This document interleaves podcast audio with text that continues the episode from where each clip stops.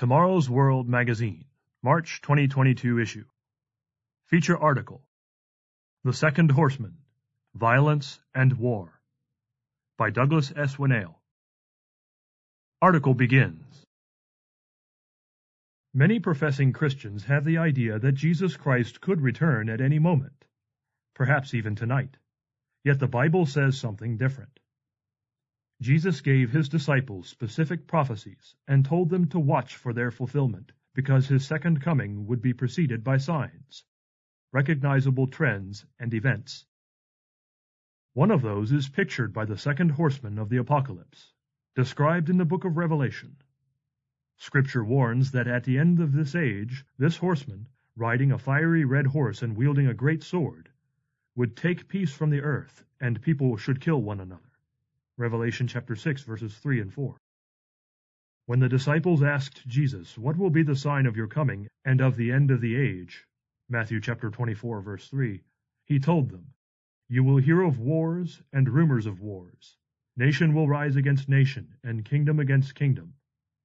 These are the beginning of sorrows."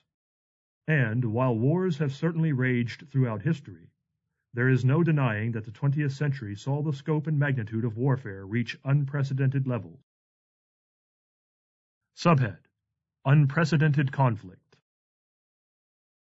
Historian Philippe Gigantes offers this summary of the 20th century.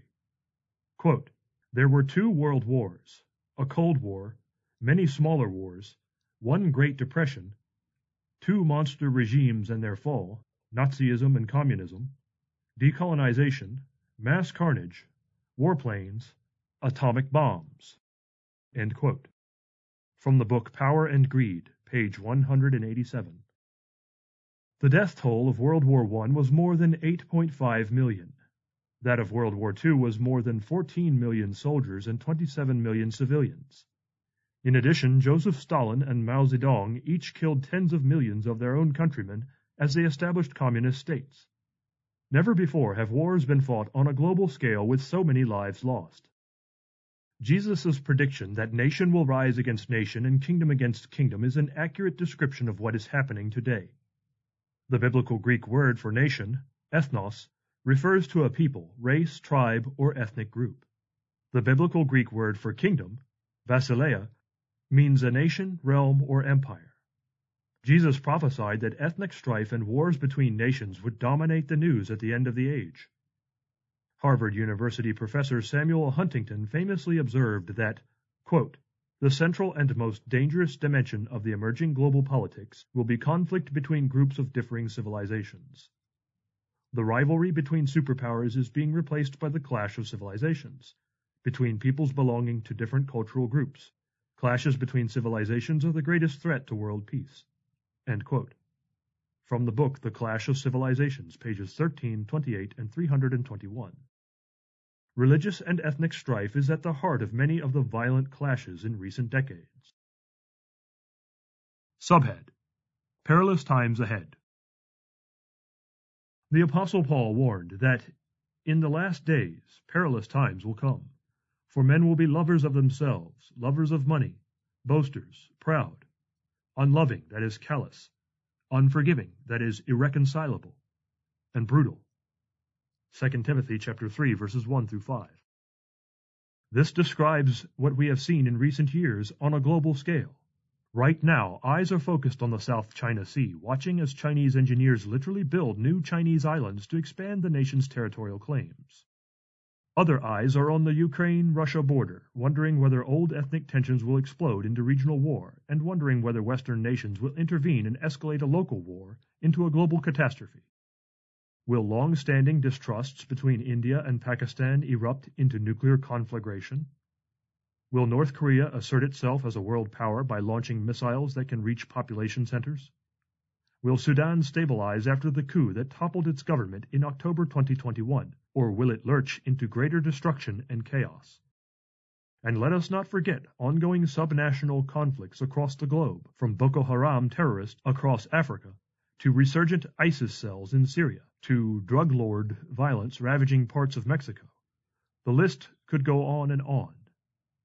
Never before have a relatively few individuals armed with the weapons of their day been able to wield an influence far beyond their numbers, putting at risk entire regions or even our entire planet. Is it any wonder that the people of the world will be so receptive to a powerful prophesied world leader who will promise to keep the world safe from so much turmoil?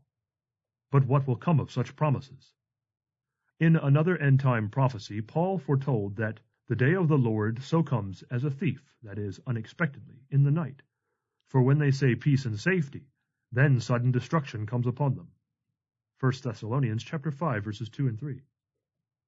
In recent decades, we have witnessed peace conferences, prayers for peace, and marches for peace, yet the world becomes more dangerous every day. This is exactly what Jeremiah foretold more than 2,500 years ago. In prophecies that apply to both Jeremiah's time and the future, he wrote that from the prophet even to the priest, everyone deals falsely, saying, "Peace, peace," when there is no peace. Jeremiah chapter 6, verses 13 and 14, and chapter 8, verses 10 and 11. Subhead: Like the days of Noah. Jesus warned of other conditions that would prevail just before his return. While cautioning that no one would know the day nor the hour of his coming, he warned that, as the days of Noah were, so also will the coming of the Son of Man be. Matthew chapter 25, verse 13, and chapter 24, verses 36 through 39. Scripture reveals that in the days of Noah, the earth was filled with violence. All flesh had corrupted their way on the earth. Genesis chapter 6, verses 11 through 13. Our modern society is permeated with violence, in our homes, our schools, our entertainment, quote-unquote, and everywhere on the world scene. Jesus explained that because of escalating violence, war, and immorality, unless those days were shortened, that is, by the return of Christ, no flesh would be saved. Matthew chapter 24, verses 21 and 22.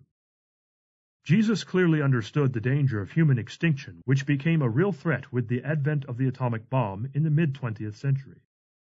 And the danger has persisted into the 21st century, exploding to new levels after the September 11, 2001 attacks on U.S. soil. Quote, "In the 2 decades since the 9/11 attacks, the 2001 authorization for use of military force has been formally invoked to justify counterterrorism (CT) operations, including ground combat, airstrikes, detention, and the support of partner militaries in 22 countries.